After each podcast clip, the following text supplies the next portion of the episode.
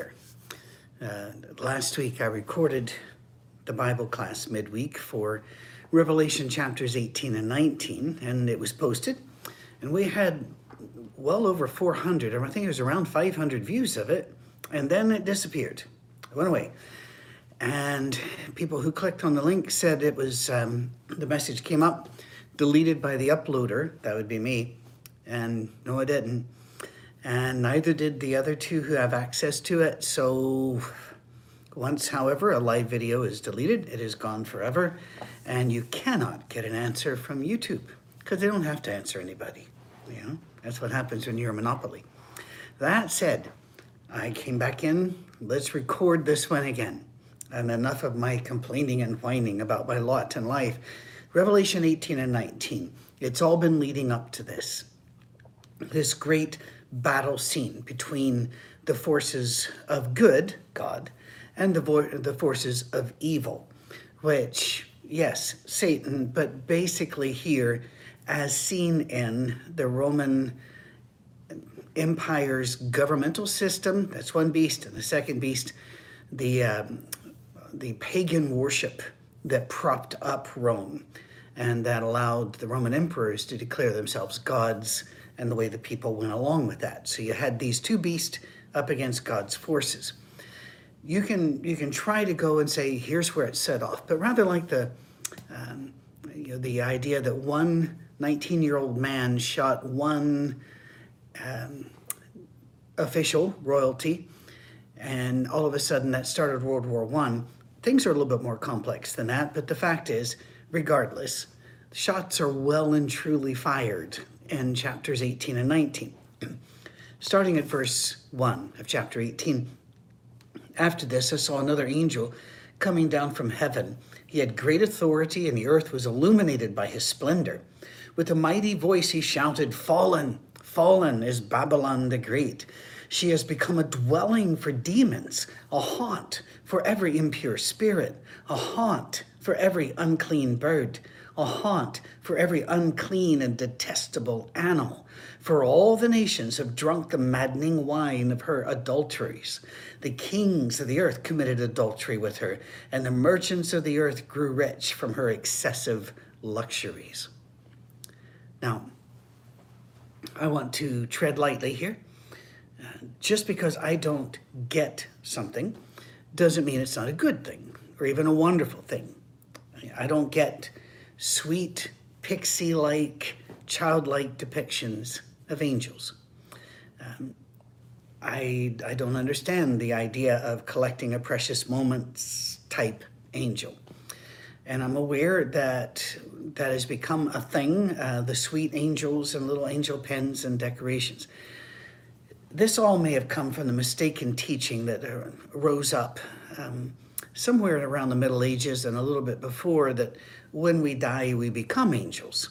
And with the loss of children being just epidemic, um, people lost a great percentage of their babies before they reached adulthood. I can see why people might want to think about their baby as an angel. But the fact is that humans, when we die, outrank angels. Uh, we are not angels, we are greater than angels. What we are, Paul said, um, has not yet appeared, but it is made very plain that the angels will be serving us in heaven as they serve us down here. So here comes a mighty angel with great authority, shaking the place with his voice. Um, in, in the Bible, by far, the most common reaction to seeing an angel is fear. Just drop to the ground in terror, fear. Fainting dead away, like Daniel, fear.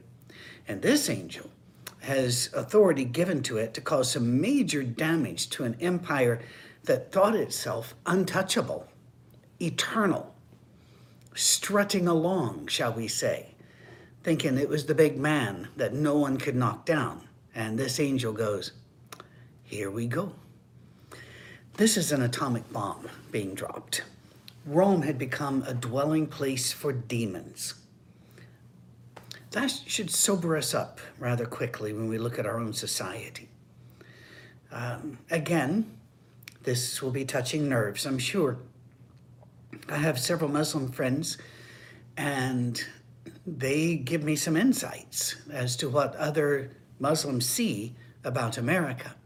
And they come from a place where women are clothed, and we would say over, um, overclothed and well overmanaged. And I get that. I, I'm right with you there. I think women should have every freedom that man has and every way that man has it. Uh, but what do we do with our freedom?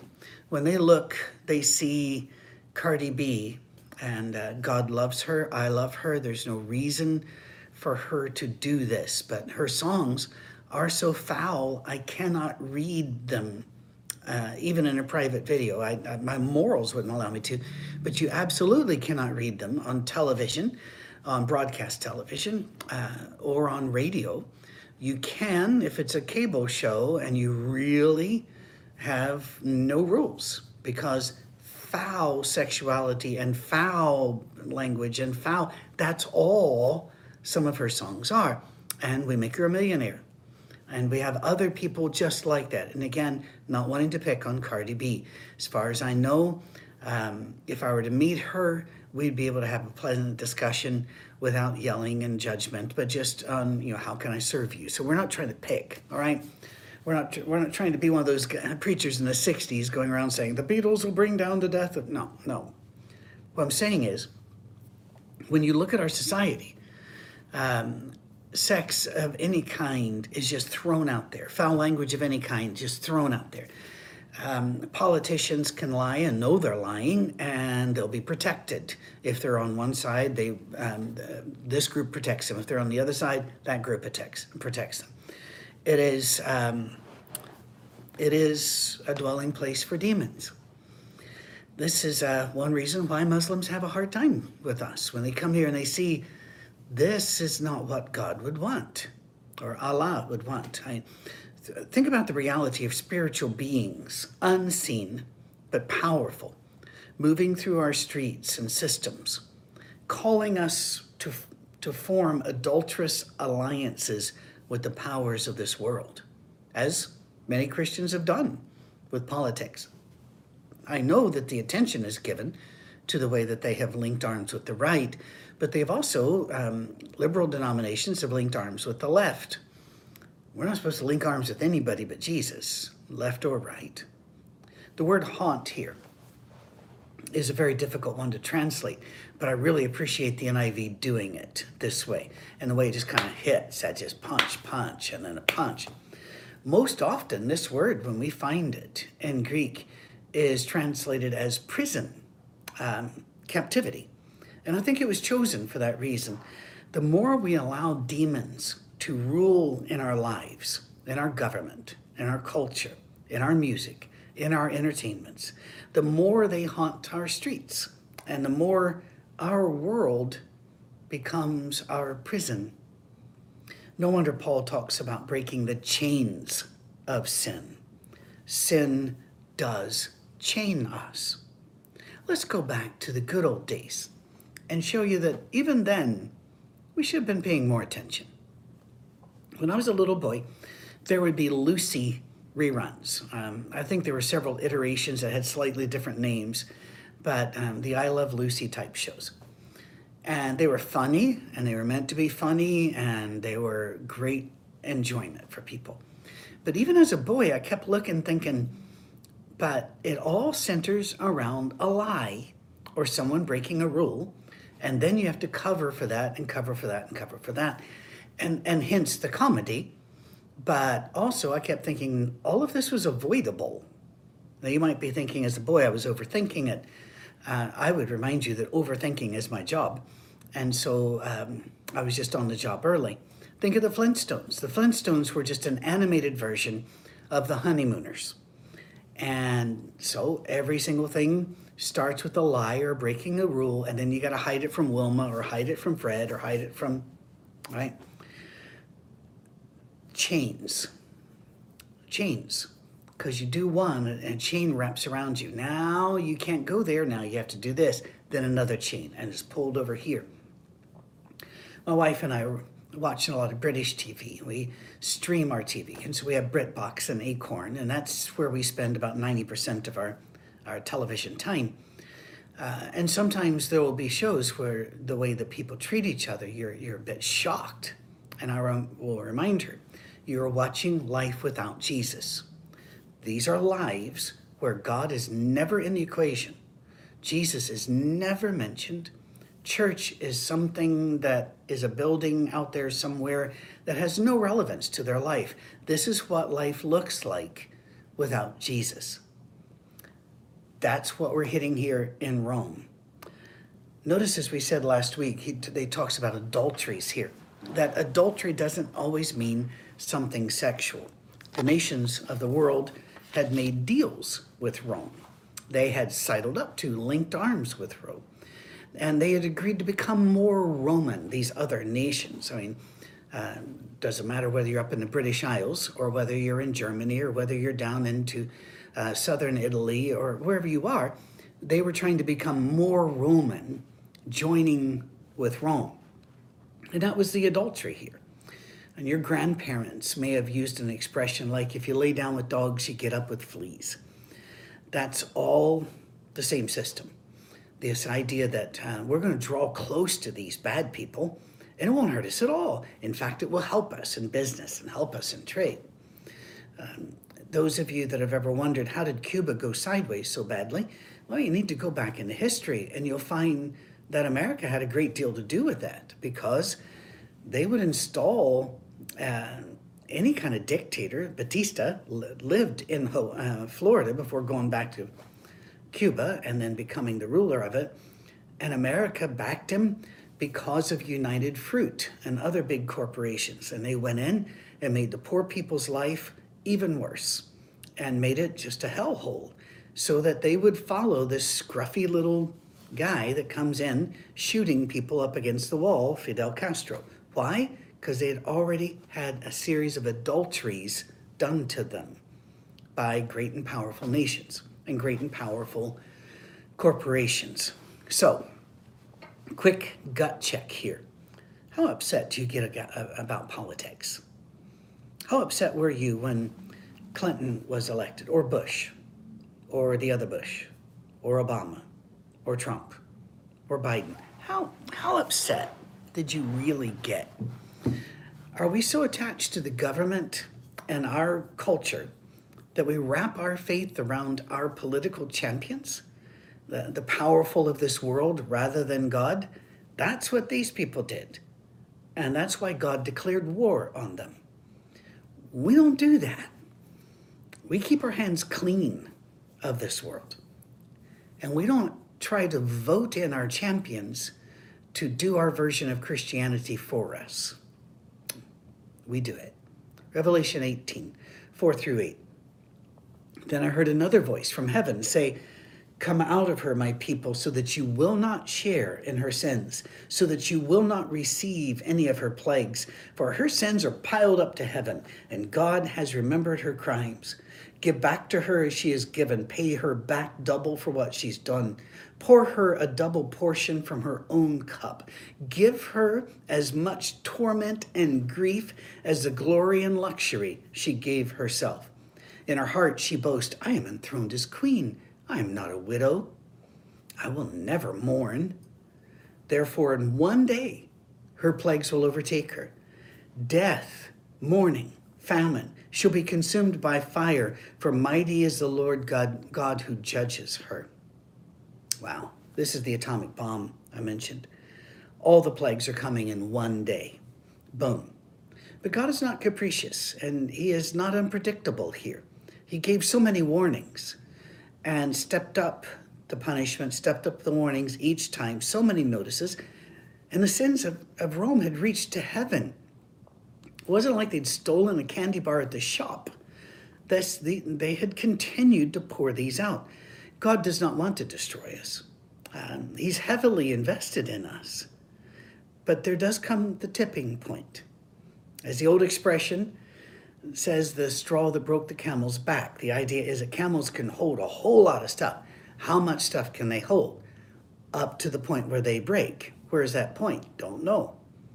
So normally you wouldn't load them that much, but the idea was to get to the point where one more straw would break their back. Well, it's just an expression, not a biological fact. but it's rather like Jenga. If you've ever played that wooden block tower game of Jenga, we keep removing and keep removing, but there will come a time where that's going to come down. Rome had kept removing God and kept piling on sins all the way up to heaven, and God said, That'll do. God, or a voice in heaven, calls God's people out of Rome. Note, they almost certainly could not have left the empire physically. You couldn't go that far. The known world was the empire. But they certainly could, should, and must leave it emotionally and drop their loyalty to it and to anything other than Jesus. Christians are great citizens because we are good neighbors, we are kind, we are giving, we are sacrificial, we are loving people. But that's because our allegiance is to Jesus Christ. And He armed us with love and light and grace. We aren't we aren't making ourselves at home on earth. As scripture says, we are pilgrims and strangers here. This was all going to be very hard on everybody. But Christians had something going for them back then that we have going for us now, and that is a faith that is portable. This is huge. A faith that is portable. And it's sustained even when the systems go down. Think of um, our new church, our Safe Harbor Church. You can find out more about it on this channel by watching our worship. You can also read about us on oursafeharbor.com. But when COVID shut down meeting, we moved and created a virtual church with the help of God and the Holy Spirit. In just 10 weeks, we're reading, reaching thousands in one, one, two, three, five countries now. Am I right? Hang on, one, two, three, four countries. No, five. I'm not thinking. We're getting uh, in five countries, 30 something states in 10 weeks. They may shut down some church buildings, but the gospel's spreading even faster it is portable. In Second um, Corinthians chapter 6 and verse 6, uh, 17, Paul says, Come you out from among them, and be you separate, says the Lord. Do not touch what is unclean, and I will receive you. That's really uh, a callback to Isaiah chapter 52. We can't always leave physically, but we do leave emotionally and declare our allegiance to Christ. Now, Rome thought that their power, their culture, their armies, their art, their style, their magnificence would win the hearts and minds of the nations that, um, that they conquered. And failing that, the fear of Rome would do the trick. But when Rome went down, none of the conquered nations or allies came to help them. None at all. Romans chapter uh, 18, verses uh, oh, I'm sorry, I said Romans, Revelation chapter 18, verses 9 through 20 shows in stark terms the roll on effect of Rome's fall. A great many would lose their livelihoods. They would all lose access to the luxuries that they were used to and craving and considered their rights. But all of them were taken away because once the powerful system goes, all of the other systems go. And it wasn't just trade goods that were going, but art. Art would die. If you're struggling to feed your children and you're not sure what's going to happen um, to, uh, to your job, to your wife, to your very life, you're probably not going to spend two months' wages on a painting. When morality breaks and falls, and therefore then the system falls, art also dies, not just trade. Revelation 18, um, let me get over there. To and again, thank you for coming back. And we're sorry we're having to do this one again. Uh, we don't know who took it down. YouTube says it wasn't them, and we know it wasn't us. And by the way, some of us asked if we were hacked. I don't think so, or they would have done a lot more damage than just pull down one midweek Bible class. So who knows?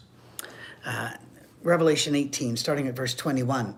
Then a mighty angel picked up a boulder the size of a large millstone, that's pretty big, and threw it into the sea and said, With such violence, the great city of Babylon will be thrown down, never to be found again.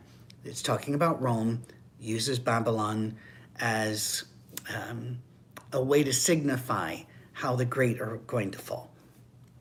The music of harpists and musicians, pipers, and trumpeters will never be heard in you again. No worker of any trade will ever be found in you again. The sound of a millstone will never be heard in you again. The light of a lamp will never shine in you again. The voice of bridegroom and bride will never be heard in you again. Your merchants were the world's important people. By your magic spell, all the nations were led astray. In her was found the blood of prophets and of God's holy people, of all who've been slaughtered on the earth. When the sins piled up to heaven, God said, That's just it. God's an artist too, and when he leaves the building or withdraws his hand, art goes away. And so now, rejoicing in heaven in chapter 19, verses 1 through 5. After this, our, what sounded like the roar of a great multitude in heaven shouting, Hallelujah! Salvation and glory and power belong to our God, for true and just are his judgments. He has condemned the great prostitute who corrupted the earth by her adulteries. He has avenged on her the blood of his servants. And again they shouted, Hallelujah. The, sh- the smoke from her goes up forever and ever. The 24 elders and the four living creatures fell down and worshiped God who was seated on the throne, and they cried, Hallelujah, Amen.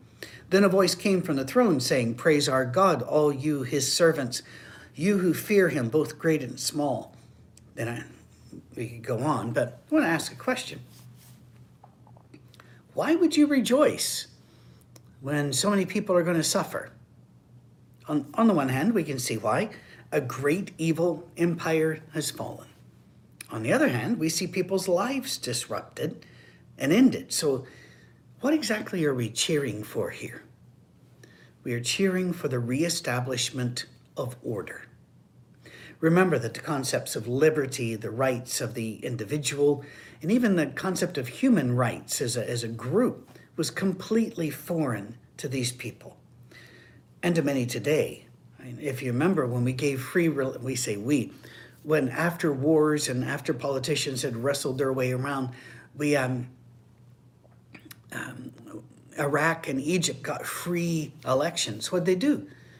They voted in zealots that were worse than the ones before.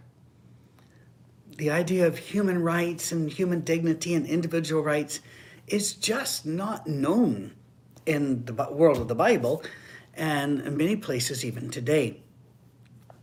Therefore, the reestablishment of order. And that's really what these people voted for bring in these zealots because then we know these strict rules and the order. Uh, at least order. You know, we may be unhappy. We may even have a relative shot, but there will be order in society, and so that's what they vote for. And that order has to be established, but sometimes it can't be until everything's broken down. Rather like black holes. Black holes take all the detritus of the universe, it sucks it in, it de it it deconstructs everything. And eventually, coming out the other end, we end up with star factories. Now, it's not a direct pipe, but work with me. The universe is not a closed system, but it's not an open one either. It's much more complex. The point being, um, it entropy gave rise then to a new order. Um, think of things such as the Aztec and Inca empires fell, what happens? Well, entropy sets in, pulls down what they built, fills it with forest and jungle, where you can fly right over their great cities and not even know they're there. Most of them have never even been studied because they are so wrapped up with vines and such. Think of um, the the Khmer Rouge and how it fell, the Khmer um, nation, and so in Laos, all those temples were hidden and so when you do find one, you're going, wow, look at this. How did it fall so bad so quickly and it disappear? Well, Rome's about to find that out too. As Rome's dominion shatters, it had to be shattered so that Jesus and his people would never be separated. Because now that that shattered, and uh, the sound of, and there were many sounds, but one of them was bridegroom and bride, so that they'll never be heard. Now a wedding is going to come. Revelation 19, starting at verse 6. Then I heard what sounded like a great multitude, like the roar of rushing waters, and like peals, loud peals of thunder, shouting, Hallelujah! For our Lord God Almighty reigns. We sing that. Let us rejoice and be glad and give him the glory, for the wedding of the Lamb has come, and his bride has made herself ready. Fine linen, bright and clean, was given to her to wear. Fine linen stands for the righteous acts of God's holy people. Uh, and then uh, well, we'll go ahead. Verse 9. When the angel said to me, Write this Blessed are those who are invited to the wedding supper of the Lamb. And he added, These are the true words of God. And at this I fell at his feet to worship him. But he said to me, Don't do that. I'm a fellow servant with you and with your brothers and sisters who hold to the testimony of Jesus. Worship God, for it is the spirit of prophecy who bears testimony to Jesus. Wow. Other tyrants would and did arise, and some will still rise if the earth continues. But none had the worldwide tyrannical power of Rome. Even the British Empire, upon which the sun never set, although it could be way racist and way brutal in every sense of the term, never had anything like the grip that Rome did upon the known world of its day. So now that that's broken and an enemy like them is not going to come for some time, the bride and the bridegroom can rejoice. Now, as a bride, we are the bride of Christ. We may not feel lovely, but if we've made ourselves ready for the groom, the scripture says he makes us holy and blameless in his sight. Now, women always have a hard time buying this but when I talk to men's groups, one of the things I do is I pull out a picture of my wife. I said, This is a picture that I could carry. And it's her high school senior picture. Now, we've been married for over 41 years. Why do I still carry that picture? Because that's what she looks like to me. And I asked the men, Do you understand what I'm saying?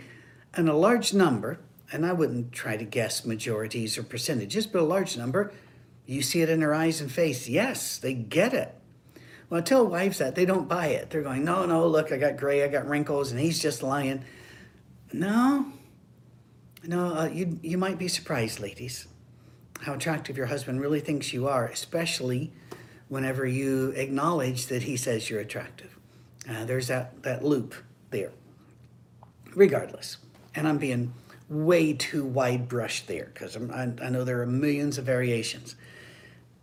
God looks at us and we don't have to worry about how pretty we are. To him, we are holy and blameless. Why? Well, Abraham believed God and it was imputed to him as righteousness. It's because we love him.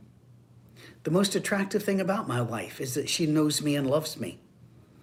I mean, I can find a whole lot of other things attractive about my wife, but if that wasn't there, I'm not sure the other ones would hold us together.